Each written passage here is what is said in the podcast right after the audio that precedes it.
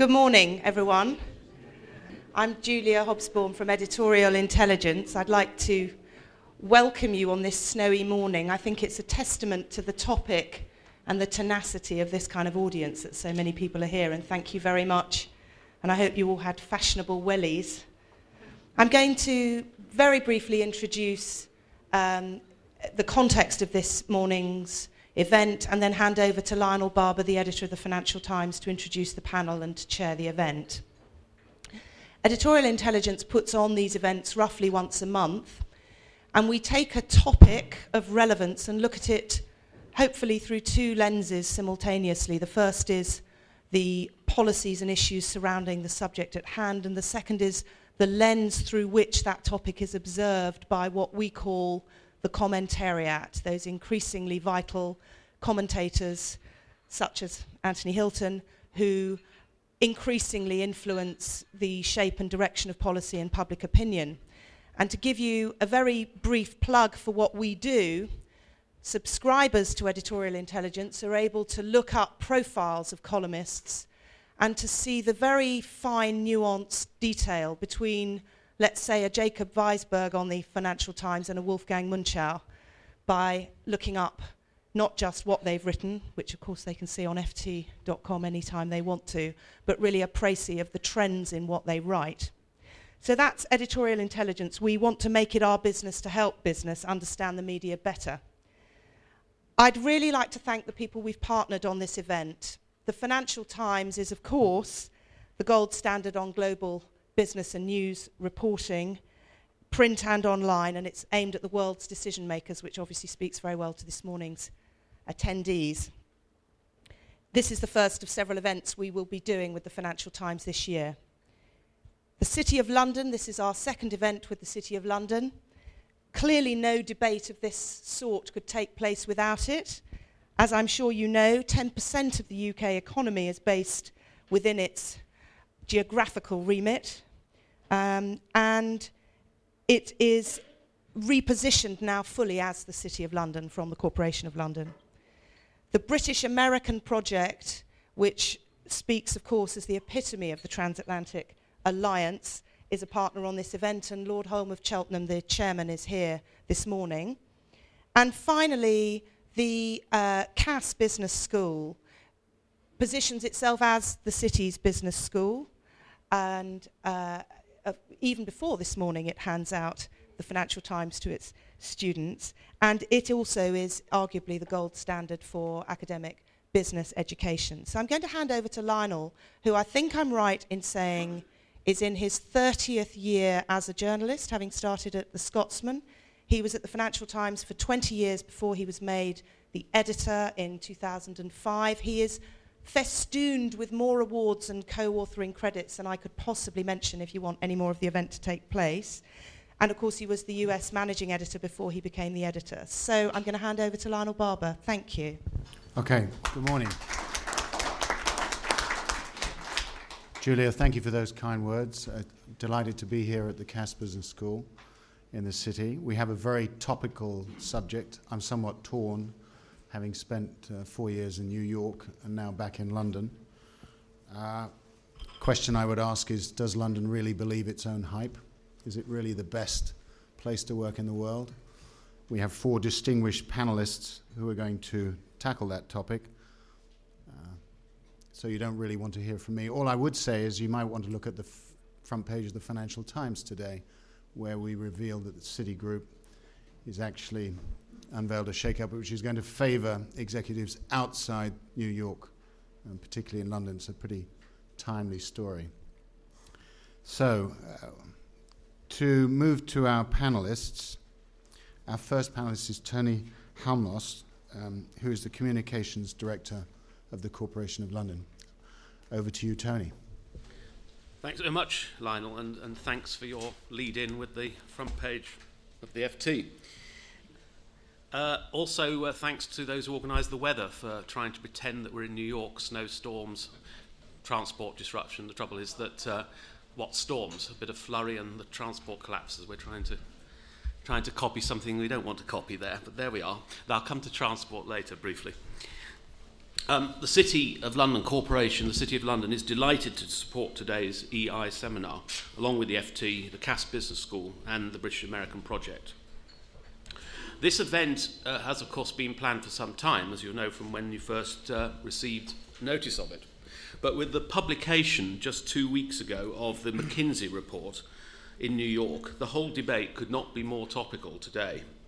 Um, as I'm sure you're aware, the McKinsey report was commissioned by Mayor Bloomberg about New York's future as a major financial centre. And the report warns that New York is losing business and highly skilled workers to other competitors, particularly London.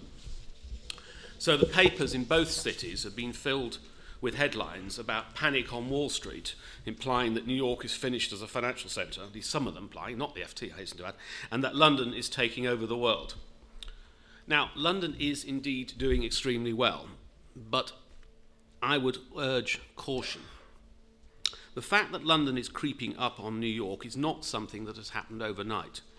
Since the end of the Second World War, and then more rapidly since the 1960s, there's been a shift in the centre of gravity as capital markets outside the US have enjoyed surging growth.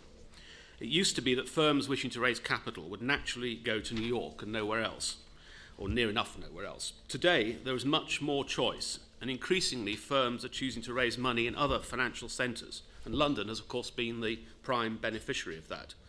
The growth of Europe's single market has further reinforced this trend. Indeed, in 2006, a total of $55 billion, 28 billion pounds, was raised on the London Stock Exchange and on its AIM market. And, and for the first time, this figure exceeded the amount raised in a year on the New York Stock Exchange and NASDAQ, where, where the issues raised $47 billion, 24 billion pounds. And in addition to IPOs, London also leads New York in financial services, job creation, and in vital areas such as foreign exchange and over the counter derivatives markets. London has been leading New York in a number of areas, therefore, for some years now. But what is new is that this lead is now extending. But New York has some inherent advantages. Crucially, it is the largest financial market in the world and is likely to remain so given the size of its domestic market compared to that of London. But London's key advantage is its strength in international markets, and it has been for some time. At the City of London, we have been using the strapline, the world's leading international financial centre, for at least a decade. This is because the city is internationally owned, internationally managed, and internationally staffed. It depends on international business and on talented individuals from around the world. Again, today's FT story reinforcing that. Indeed, it depends on many US firms, Citigroup and others, which handle large amounts of business from their London offices. The Americans are most definitely in town. And their London offices are obviously becoming increasingly important for them, let alone for London and for the UK. The McKinsey reports, report mentions another uh, recent story that was in the Financial Times that Goldman Sachs has taken the unprecedented step of setting up a duplicate office for the chief executive officer in London, as this is where he now spends at least half his time. In the past, high level figures of that kind would have been almost continually New York based. Travelling around the world, no doubt, but New York based. So it is London's internationalism that is keeping it at the top of the global financial services league. Now, just because London is successful in international markets today and ahead of New York in some areas, this does not mean that the situation will be the same tomorrow or in 20 years' time. The city needs careful nurturing and in London, it would be very easy for self congratulation to turn into complacency. New York is certainly a formidable rival, and it is in no way down and out. Some long term trends have been against New York, as I say, but also regulatory and legislative own, own goals, such as Sarbanes Oxley, have damaged its position and worked more recently in London's favour. I know that Mayor Bloomberg hopes that the McKinsey report will act as a wake, wake up call for US policymakers. New York will eventually turn this trend round, or at least that, that trend more recently driven out of Washington by regulatory changes. Thus, London cannot rest on its laurels. We have to take a long term view, so now is the time to redouble our efforts on the main challenges which face the city tax and regulation, infrastructure, skills. On tax, more needs to be done to make the regime clearer and simpler. On regulation, London must remain well regulated but not over regulated. On infrastructure, this covers all manner of things, including, of course, public transport, topical this morning for those who were disrupted, but also longer term projects such as Crossrail, which is vital for London and long overdue, but also in other areas having the right sort of buildings so that world class businesses can operate here. And on skills, one of London's key assets for its major firms is a highly skilled workforce. We must continue to foster this environment and to raise the aspirations of more and more school and college leavers here so that they would wish to work in this business sector. So, if we get it right on these key issues, the city will have the best chance of being able to sustain its competitive position. To conclude, the city is flourishing today and it has a number of strong advantages, but it has no God given right to flourish tomorrow or in 20 years' time. And as I said earlier, we must guard against complacency and never take the city's success for granted. But London must be careful not to frame everything exclusively within a transatlantic framework. Of course, there'll be much talk in today's event about the McKinsey report, but we must also remember that other report from Goldman Sachs recently, which says that 2050 might see both China and India's economies eclipse the USA's. Thank you. Thank you, Tony. Um, for that perspective, I think it'd be summed up in two words no gloating. Jonathan Taylor uh, is our next speaker. He's Director General of the London Investment Banking Association, uh, position he's held since November 2005. He was previously at UBS, and he, after a long career at the US Treasury, so he'd have some very interesting comments to make about Crossrail. Maybe not. Uh, Jonathan also served in Brussels, where we occasionally crossed swords. Over to you, Jonathan. I was, I was, just making the point that it was the uh, UK Treasury rather than the US one, but um, I think I think you covered that point by referring to uh, to Crossrail.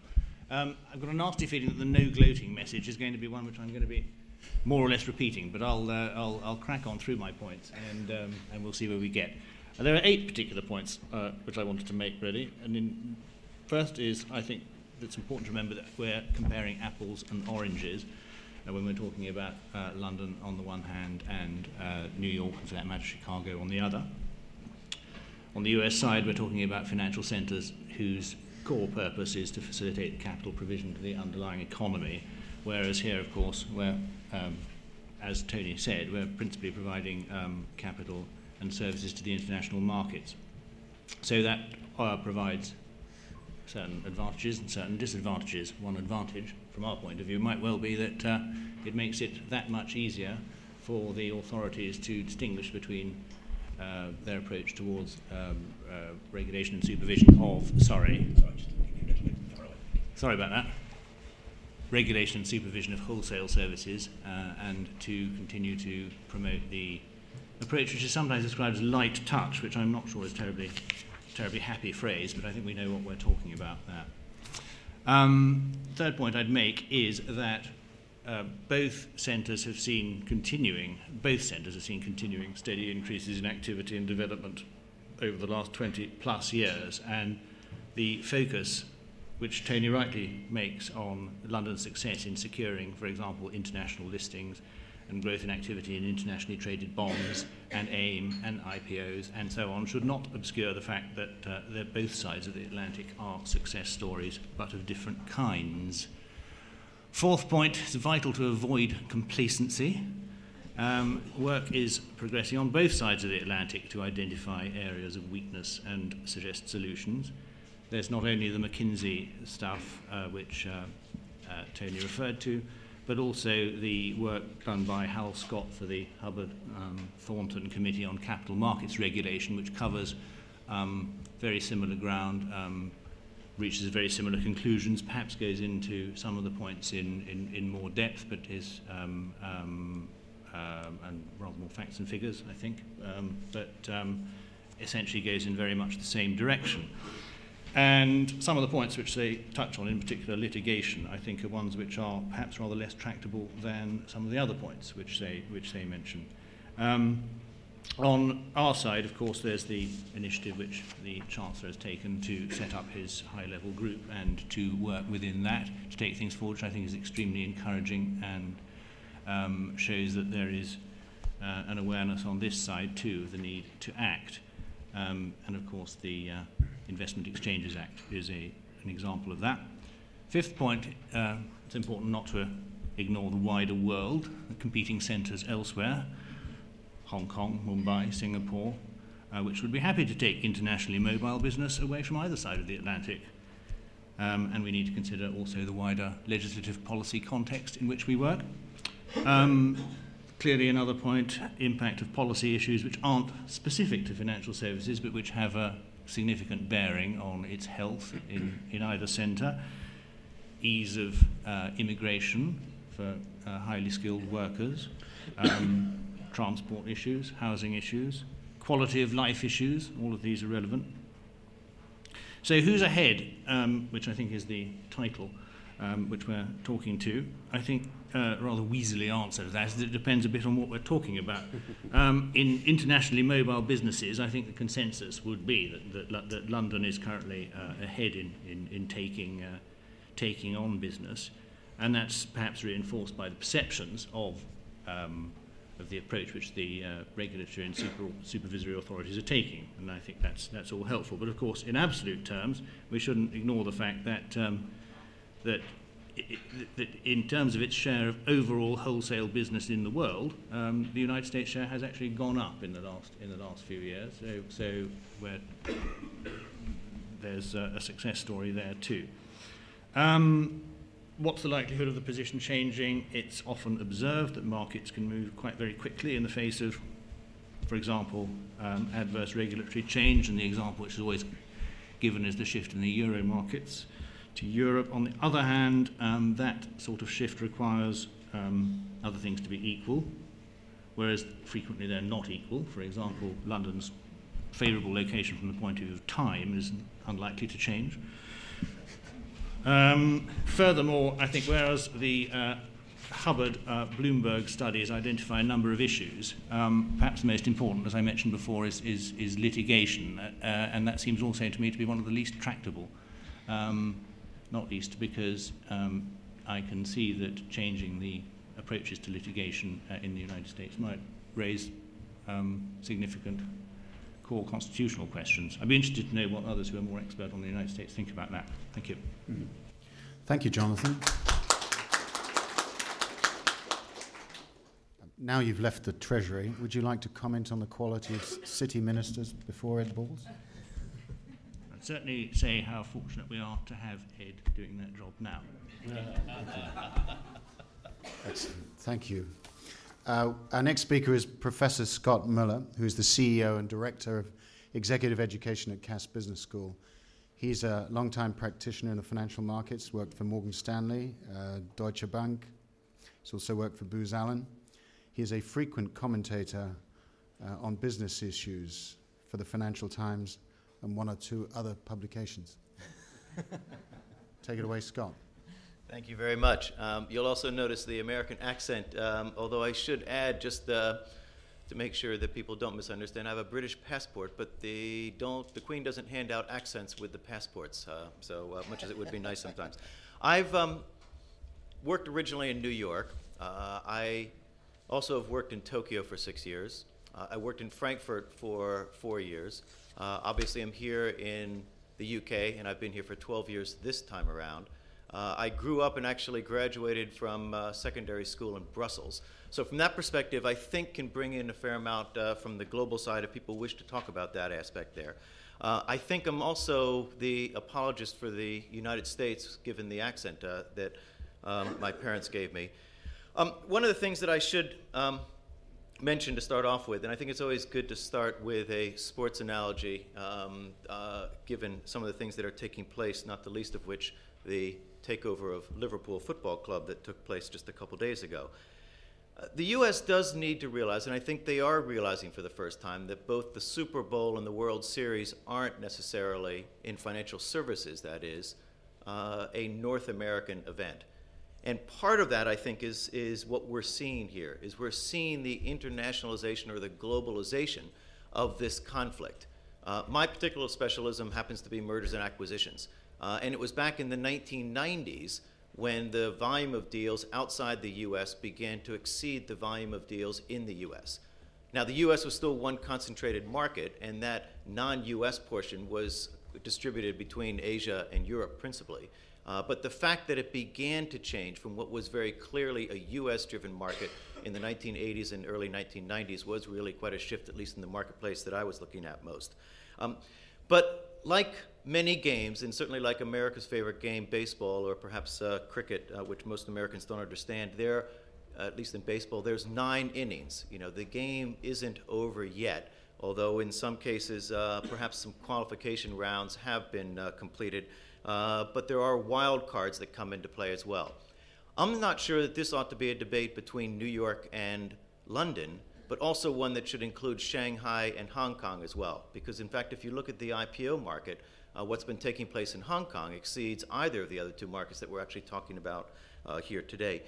And also remember some of those things that can take place that are quite surprising. I was in Tokyo back in 1988 89 when the market capitalization of Nomura exceeded the sum total of all the publicly held investment banks in the United States. Okay, look where Nomura is today compared to where Morgan Stanley, uh, Lehman Brothers, uh, Salomon Brothers, now part of, um, of Citigroup, uh, that was on the front page today, uh, and the other firms. Uh, Goldman Sachs, of course, was not public back in uh, 88, 89. The other one to think about is I was in uh, Frankfurt uh, in the mid 1990s um, when Frankfurt was saying that they were going to take over London, especially with the euro coming in. Uh, so we have to look at you know how this market may change and how the financial markets may change so very different from what we expect. Frankfurt was sure that they were going to take over London with the euro coming in.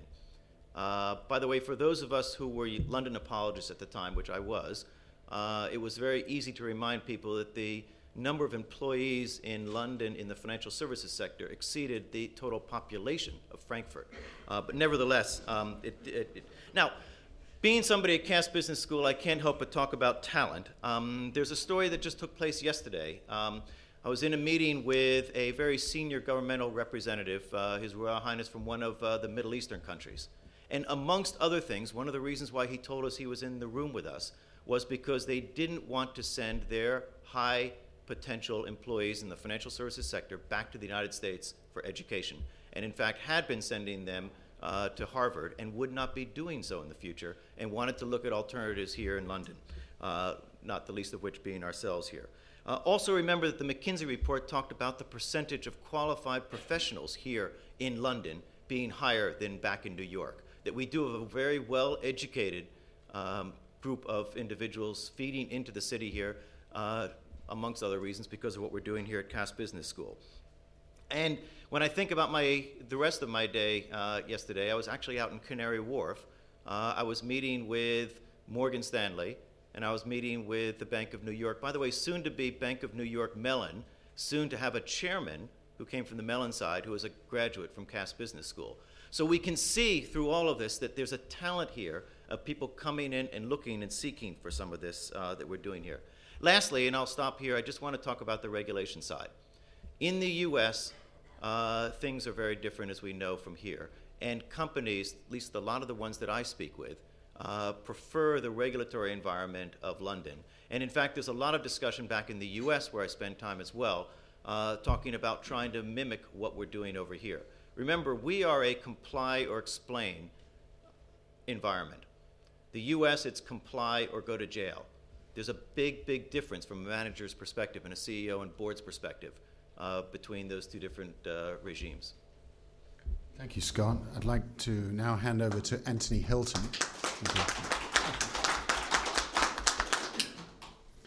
Uh, to Anthony Hilton, who's been in the newspaper business even longer than I have. Uh, we actually worked together, full disclosure, at the Sunday Times um, uh, more than 25 years ago. Now, Anthony has worked for um, worked in New York uh, as well as London. Should add that he's covered some pretty interesting stories in his career. Guerrilla wars, uh, not in Washington.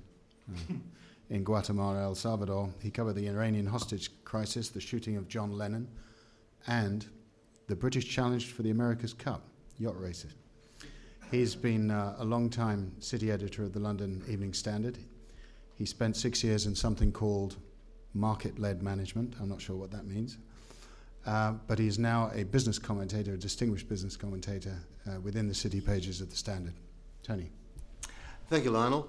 Uh, I want to take a different perspective on this and uh, just ask why it is that the city has survived at all, because that, I think, gives us the clues to why it will survive in the future. Uh, if you think why you have an international financial centre, it comes into being because it has to service the needs of a domestic economy which is powerful and it has to serve the needs of international trade from customers of that domestic economy overseas. Hence, uh, you had Venice in the time of uh, uh, Shylock and, uh, and um, the Merchant of Venice. You had Amsterdam at the time of the uh, Dutch Empire, and then you got London on the back of the British Empire when trade followed the flag. And uh, the curious thing about London is it is the only financial centre in history which has survived and floated free when its domestic economy has declined. As the British economy went from Premier Division to Third Division South, um, the economy managed to float free. Uh, the city managed to float free. And the question you have to ask is why did that happen? And I think there, there, there are three things um, which, which allowed the city to divorce itself from the health of the UK generally. And one was its open door policy, the fact that um, banks and everybody else was, uh, were allowed to come here and then trade back to the wherever it was they came from, the Schroders back to Germany, the Barings back to um, Norway, which was safer than uh, Singapore. And, um, but open door policy, absence of regulation, that you could do in London things which were illegal elsewhere, um, even if it was just pay the rate of interest that you wanted to, and um, other people's money. As demand for sterling diminished, um, the city switched to using first dollars, then Deutschmarks, then yen, and now euro. So those three ingredients, um, you know, open door, absence of regulation, and uh, other people's money, are what has underpinned the city uh, through the lean years of, uh, as it were, 1945 through to 1960, 61. And, and, and then you could add in recent additions like uh, English as the world language, the time zone, and London being a nice place to live if you earn a city salary. Um, and uh, the, and that, that, that is the nucleus of the offer. If you look going forward what there is, then we, we still have those essential ingredients of an open door policy, which is manifested, if you like, in the, um, the work done to have Sharia compliant bonds and, uh, and markets in London. Whereas, as uh, somebody said, um, everything um, Arab is obviously terrorism finance in, uh, in, in the US context. But the, the other open door thing is the, uh, the fact that London has been a magnet. We've had a brain drain from the brightest and best people from right across Europe um, have come here. So it's not a matter of the head of Goldman Sachs simply coming and working three or four days in London. But all the bright kids, uh, if you look at the, who gets the jobs in the city, there's hardly a, a traditional English name among them.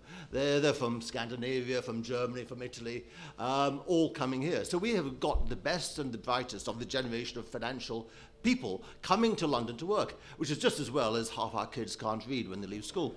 Um, so that, that, that, that, that is, um, if you like, the international environment that London has had for years. And what we now have with globalization is essentially that the world is coming to us because the world has become international and we are the natural recipient of it. I mean, the art of being an investment banker now is to hold a bucket out of the window so the money catches it. You know, the money goes into it. it it's all coming our way. Now, I think we have to separate size from internationalism. That New York is big Tokyo is big, but neither of them are particularly international market. You go to them if you want to access their domestic capital. There isn't a flood of issues on the Tokyo Stock Exchange. They don't float Korean, Taiwanese, there's one or two Chinese, but very few non Japanese companies have ever floated on the Tokyo Exchange. Um, and, uh, and I, so I think that international financial center is different from big financial center. And that's the advantage that London has, which New York, I think, is going to have great difficulty in matching. I mean, New York is essentially a protectionist society to the extent that you can't even set up an airline there if you're not an American. Um, so I, I, think that the, the, the things are, are, going our way. Two, two other points. Um, one, I, I think that we underestimate what is happening in terms of international capital flows, in the sense that uh, when we had our industrial revolution 200 years ago, the depression in the price of labor created huge rewards to capital. In other words, the capital became the scarce factor of production. Hence the Victorian capitalists of uh, uh, Karl Marx fame and so on, who were extremely wealthy. We now have the Chinese industrial revolution becoming a global industrial revolution, depressing wages on a global scale and creating huge rewards to capital, which London is admirably positioned to capture, and which will probably carry for a generation, you know, 30 or 40 years. So we are in the right place as the world is moving our way. And the other thing is, I would argue that the United States is probably in the wrong place in um, well, three senses if you include political attitudes, but two uh, basically economic.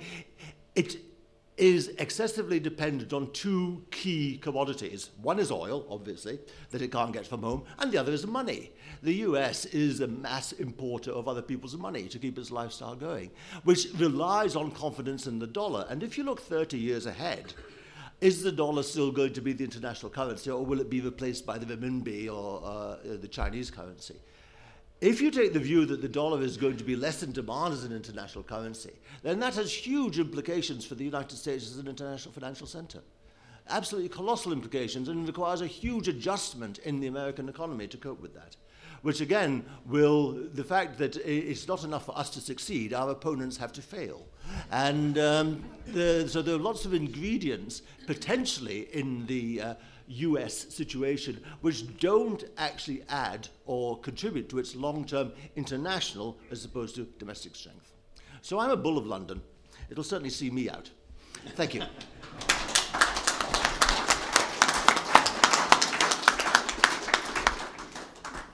okay, I'm going to you Raging Bull now, Tony. Um, uh, before I uh, open up the uh, floor to questions, I just one comment from my perspective, having been in New York from 2002 to 5. Uh, first, the legislation that was introduced, Sarbanes Oxley, really was done in a tremendous rush. I mean, this was done in a matter of three or four weeks. If you'd been in the spring of 2002, nobody would have given a, a cat in hell's chance of that legislation passing. Once WorldCom happened and the other scandals, it went through. And they've been trying to catch up or reverse ever since. Second, the, uh, it is remarkable, even though New York is one of, it's the greatest city, I think it's a wonderful place to live, I think it's an incredibly sophisticated cosmopolitan city, the, it can actually be quite parochial. Um, I, I, I, an investment banker who runs one of the big investment banks came over to the Financial Times last year. He hadn't been to London in four years, and he was blown away by what he saw in terms of hedge fund growth and others. Now, I'm not saying that applies to a lot of the bankers, but they're quite insular. For a long, long time, New York was a tremendous place uh, to do business, and they looked at Connecticut and they thought that's the place to be. And this kind of came up them almost by stealth. Um, okay, now I'm going to throw uh, the floor open, I'll throw open uh, the debate to questions. I've got two, two strictures here. One is everything's on the record. Scary. Um, but it's also being podcast. Two, you've got to identify yourself, please, and no statements. If you make a statement, I'll interrupt. So please ask a question. You've got very good people here on the panel. Who wants to kick off? Okay, the, uh, at the back, and then I'll take the front.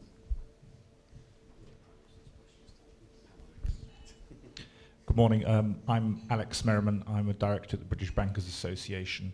Um, in a former guise, I was also the manager of, of the Bank of England's City Competitiveness Group.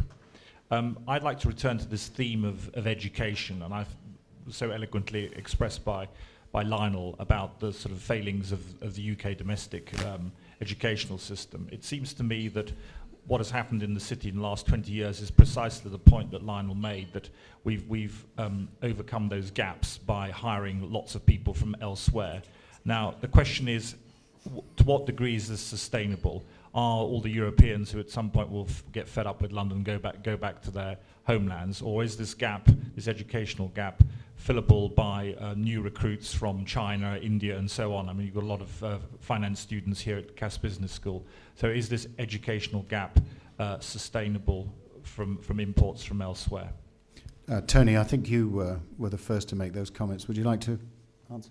I'm quite happy for you to reply, Lionel, but um, uh, I, I, I, think, I think it's a bit chicken and egg, quite honestly. I think that we will attract the people provided we have the market. Um, but were London to go off the boil, then the people would go somewhere else. Um, I, I, I see no difficulty in continuing to attract the people as long as London is dynamic, open, and has the opportunities. Uh, I was um, round at LSE the other day um, talking to, uh, to um, some of them. And almost everybody in LSE wants to work for Goldman Sachs. It's really quite depressing. But um, you know, more than half the students are overseas. And, and uh, I, I say they all do. Almost all of them do actually want to get careers in the city. So the, I, I, I think that's there. I, I, I think um, I, I don't see any short-term improvement in UK education. So I think we're going to have to continue to attract them. That's the other point. Gentleman in the front row. Do you want to just raise your hand? Wait for the mic. Yes, Ju- Julian Samways from Harmonic Capital, which is a hedge fund and also Redleaf Communications. Strikes me one of the advantages of London is the lack of globalization in regulation. If you take the hedge fund industry for a moment, the changes in the laws at the SEC or the regulations from, from the SEC, which was struck down by the US courts, has given an enormous advantage to the FSA regime in relation to hedge funds in the UK. Uh, many hedge funds have withdrawn from the SEC, and the IPOs for major hedge funds are happening in London. D- does the panel think that this relative advantage of lack of globalisation in terms of regulation going to continue, and will London continue to benefit from that? Scott, do you want to take that? Yeah, let me take that first. The, um, I do think that the, if, let me start over again. The U.S., I think, if anything, right now is actually in a trend where they are going to be doing uh, more in terms of regulation rather than less. And I think it's been made quite clear from the regulatory front here in the UK uh, that we're going to continue sailing the same uh, way that we have been. Uh, so, from that perspective, I think the regulatory uh, arbitrage that's going to be possible between the two locations is going to favor the UK for, I think, the foreseeable future. Jonathan, do you want to have a word? I'd agree with. Uh, yes, I'd agree with that. I think that um, I, I think policymakers and, and indeed the regulators here both sort of both sort of um, talk the talk, but also walk the walk uh, in, in, in, in, in their approach. And I see no particular reason why that should change. What about fearsome Brussels? Well, I think we have to work uh, within that wider framework, um, but I don't see any reason why that should handicap us in any particular way, which seemed to be the implication of the way you asked the question. No, uh, not at all. Tony? Um, I think uh, what's been said is correct, that, that London is doing um, better in getting regulation right, or as far right as you can, as much right as you can get it.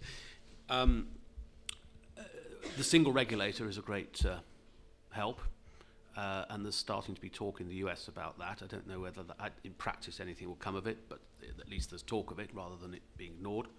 Um, that is a major point. Brussels isn't obviously a, a key issue, but we're winning the arguments in Brussels. And, and while there's lots of decision making to get right, as well as the arguments being won at the top, the senior people understand the case that we're making and crucially understand London is Europe's financial hub and they need to nurture it as well, uh, which is not the position. I remember going to Brussels 12 years ago when I started doing the current job I'm doing and being told that uh, it was right at the end of the, the Delors. Uh, presidency, and I was basically told that the view in the Delors cabinet was that London was an offshore financial centre and nothing to do with the European Union.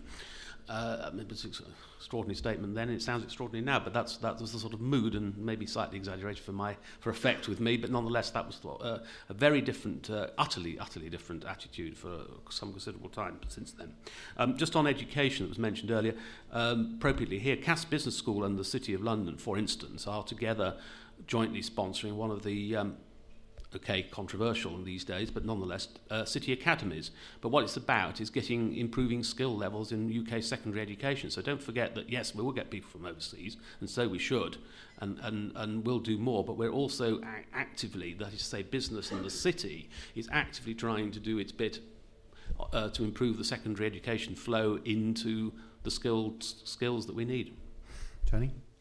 Uh, I just say one thing about regulation. That, that, that there's no business so good that politicians can't screw it up.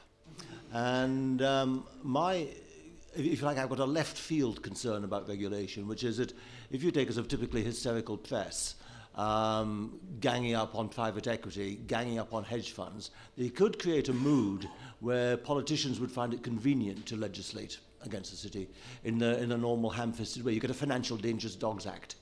Um, and uh, I could see that as a possibility. I, I think, other than that, I think the FSA is going the right way if the city genuinely wants um, principles regulation, um, and uh, as opposed to saying it wants it, which is rather different. Thank you. Next. Sarah?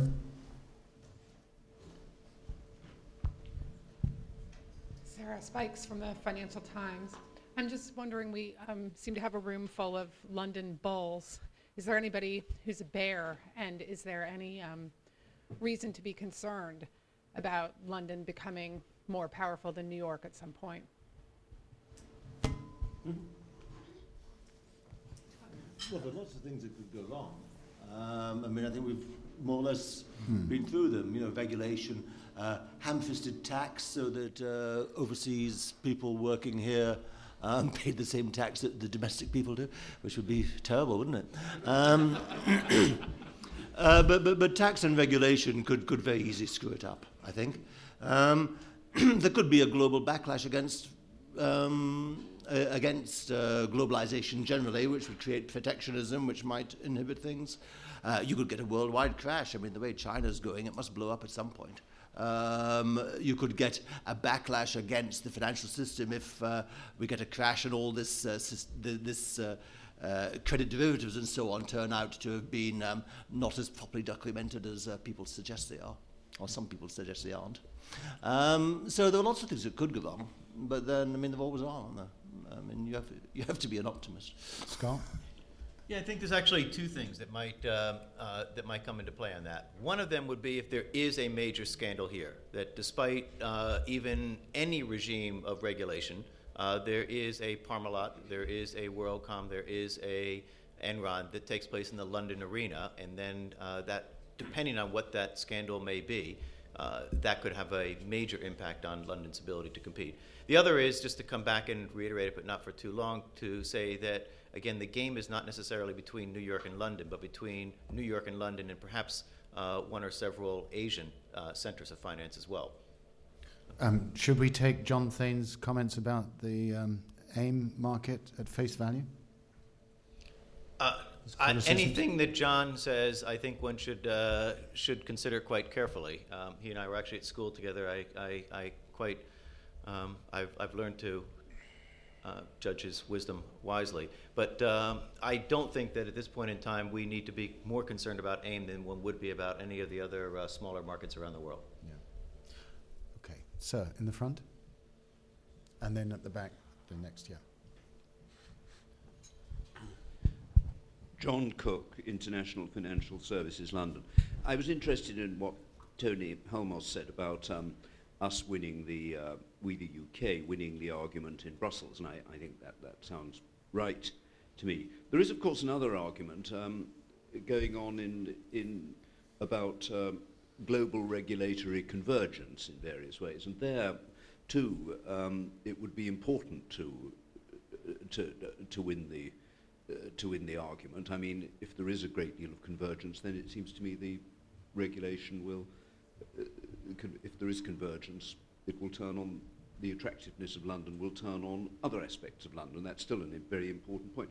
What does the panel feel about uh, international regulatory convergence and what it does to our position? T- Tony, do you want to try that? Um, well, I think uh, it, let's say, it can be helpful if done in the right way. So we shouldn't uh, with the usual pragmatic London answer. We shouldn't object to it in principle.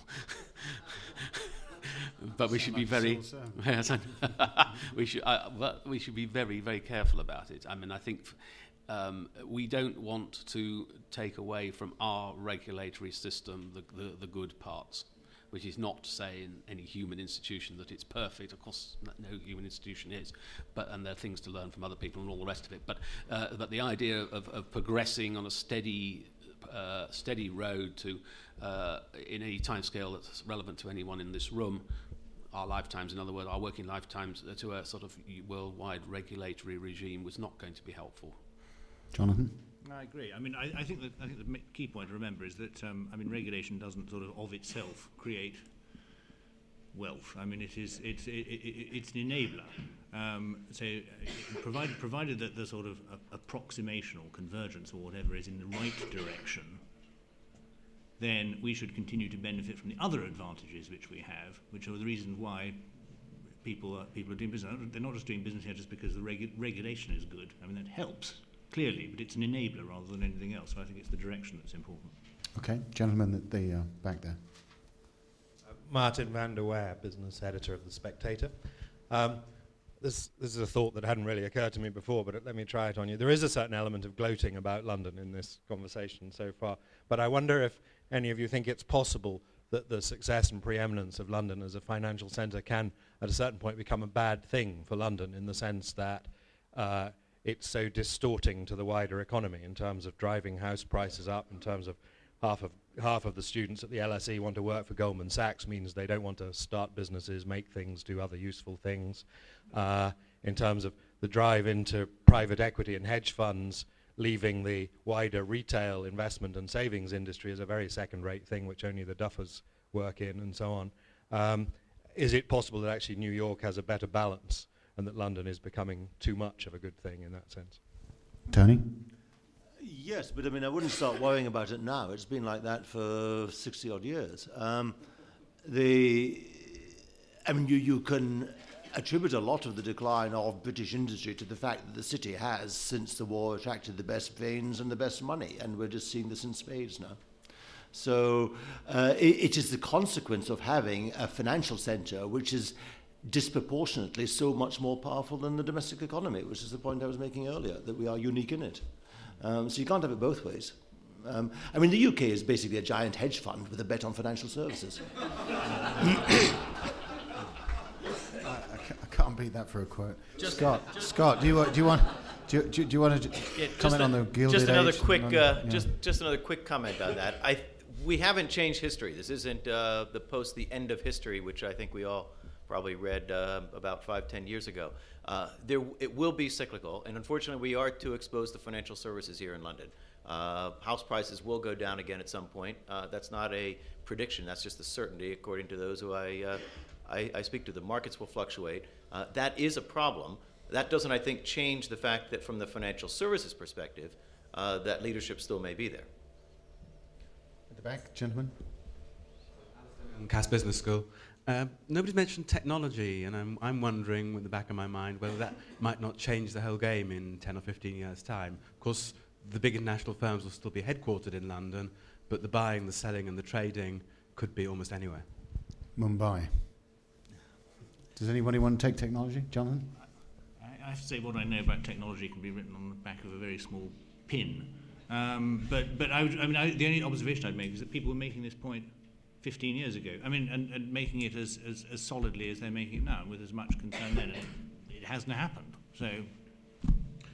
It's really one of the points about technology is the way in which um, boutiques have spun out of the investment banks, and you now have hedge funds with mm. eight, nine people. Mm. Um, Heather.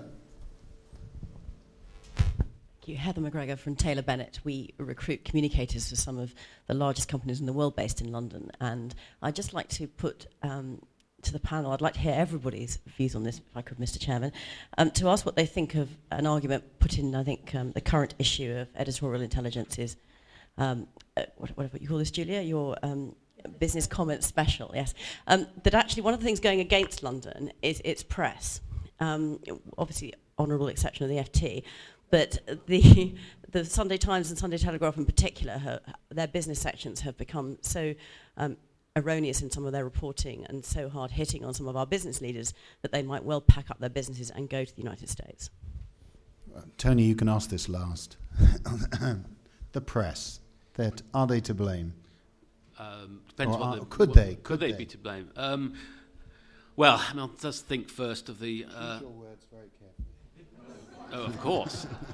I was going to. I was uh, going to say that there wasn't wasn't it one of those Enoch Powell quips about um, um, referring to politicians, but in this case we should change the quote to business or the city. Um, he said uh, politicians complaining about the press is like a, a, ship's captain complaining about the weather or, or about the waves. Now there's an element of truth in that, so uh, we just got to accept that, that the press does what it does and it varies and it has its different approaches. You have the you have the FT, you have the you have Anthony and the and the City pages and the Standard, and you and you and you have uh, let's just say other other organs of opinion as well, and you have to take your pick. So I I don't I seriously I don't think it's a key player or factor in the fundamental issue we're, we're debating this morning. That's really, really my substantive answer to your point. Is it an issue if we were having a, as I have, indeed, I think we had it in this room, uh, bu- business commentary and press, and we discussed what they're like and what we thought of them. That's a different matter. We can have that conversation, uh, and, and I have views on that like everyone else. But, uh, but in terms of the fundamental issue, London, New York, City, Wall Street, where a financial service is going to go, is the press a key driver? No. Is the press the vehicle for communicating on, for instance, if a big scandal were to arise and how the press handled that? Would that affect the point that uh, uh, Tony Hilton was saying earlier? Yes, it obviously would. Uh, uh, and if, in, in um, God forbid, a big scandal should arise, how it's handled in the media, obviously, it's a key part of, the, of what happens. Jonathan, the uh, New York Post versus the Sun, who's ahead? I have no idea. I have no idea whether the press um, has a has a particular bearing on on, on, on location, as, as as Tony says. I mean, for my own part, uh, I really only read um, one excellent newspaper, um, uh, so I'm not really in much of a position to comment. okay, Scott. Actually, I've got an interesting question. Uh, so I'm going to answer Heather's uh, question with a question maybe for Lionel you. Is the international circulation of the Financial Times greater than the international circulation of the Wall Street Journal? Yes. Yeah, because my impression is when you go Much uh, bigger. Yeah, when you go over, when you go outside of the home markets, and it comes to that same point. So I'm glad actually the answer supports what I was about ready to say, um, which is uh, that the FT actually uh, is more influential outside of the UK than the Wall Street Journal is outside of New York, and once again makes that point. At least the facts now seem to back me up uh, on, on that point. You know about the uh, financial press here. So perhaps that's the answer. Tony. Yeah, I mean, I, one of my speeches is why is the UK financial press so bad? Um, uh, it's, but, but I I think that, first of all, the press does not write about most of what happens in the city. The UK press is entirely equity focused, basically. So it barely writes about insurance. It never writes about debt markets or futures. So nine tenths of what happens in the city, the press doesn't write about at all. It, it- it's very much in the market for corporate corporate control and uh, and equities, which I think is a mistake. But I mean that that that that that, that is one case. I think the, the second is that basically financial news is very boring, so you personalize it to jazz it up, and it's much more fun when it goes wrong. So, you know, you, you get a negativity there. Um, so I wouldn't defend the UK press, but I would equally not defend the American press, which has been a cheerleader for every crook and spiv uh, that, that, ever comes. I mean, a marvelous indicator of when somebody's going to go bust is when they're on the front page of Business Week. It's, it's Carlyle at the moment, if you're interested. Um, um, and, and the American press have got a shameful, a literally shameful record of not exposing scandals at the time, be it Enron or anything else. So, uh, I mean, goodness knows we are bad, but they are bad in a different way. They're not, they're not a paragon to which we should aspire. Thank you. Sir? Uh, Lionel Simons, Clean Air Systems. Uh, I wonder if the panel would care to predict when they believe China will become a major player in the, London's international market. They've already supplanted Japan as the key purchaser of US Treasury bonds, and sooner or later they're bound to come over here. And do you think they will, and when, and what is London going to do to try and attract them in? Do you want to try that, Tony? Like to, no, I wouldn't like to put a, put a date on it. Um, I th- hmm. China, in terms of size, is obviously already a key factor, as we all know. Um, and exactly how the numbers will move, I wouldn't like to like to predict, and others can better better knowledge of the numbers than me could do so.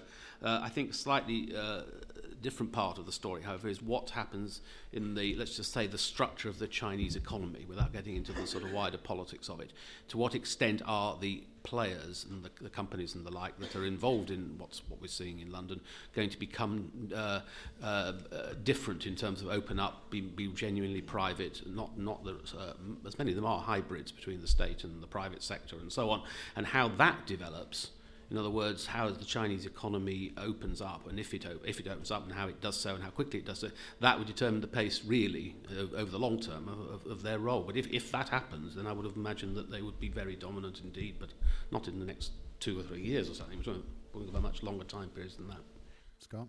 Yeah, uh, two comments uh, that I'd like to just make on that. Number one is China is growing right now at about uh, 9 10% a year. Uh, that's not sustainable, as I think we all know.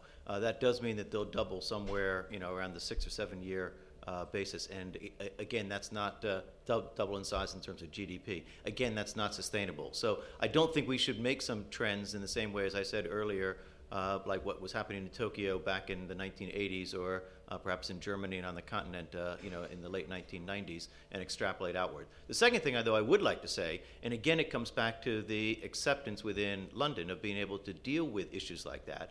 Uh, I believe, and I'm actually looking at Henrietta Royal, who's the chief operating officer here, to make sure I get my fact correct here. But I think that Chinese students are actually the largest group of students I'm, I'm getting a yes uh, there, are in fact the largest group of students at Cass Business School from any single country. So what's happening is a lot of them are coming here. Now I know from teaching a lot of those that they're not going back to China. In fact, they're asking people like myself and others in this room uh, if in fact they can get some assistance to stay here.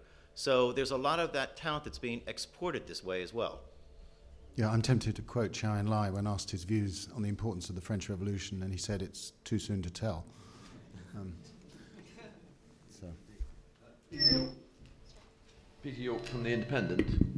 Uh, does it matter that actually the city is owned elsewhere? I mean, we've been talking about the comparison of function, that it's an international market and Wall Street is more of a local one serving a great domestic economy. But the fact is, London is a flag of convenience in terms of who owns it, a very large chunk of that being American, who senior manages it, and the, where the returns from it go. And it's fantastic in terms of prices in Phillimore Gardens, to echo Martin, and um, stuff like that, and toss some, you know, rather useful uh, middle range workforce the odd half million bonus, but the returns go elsewhere. Now, should we be concerned or not?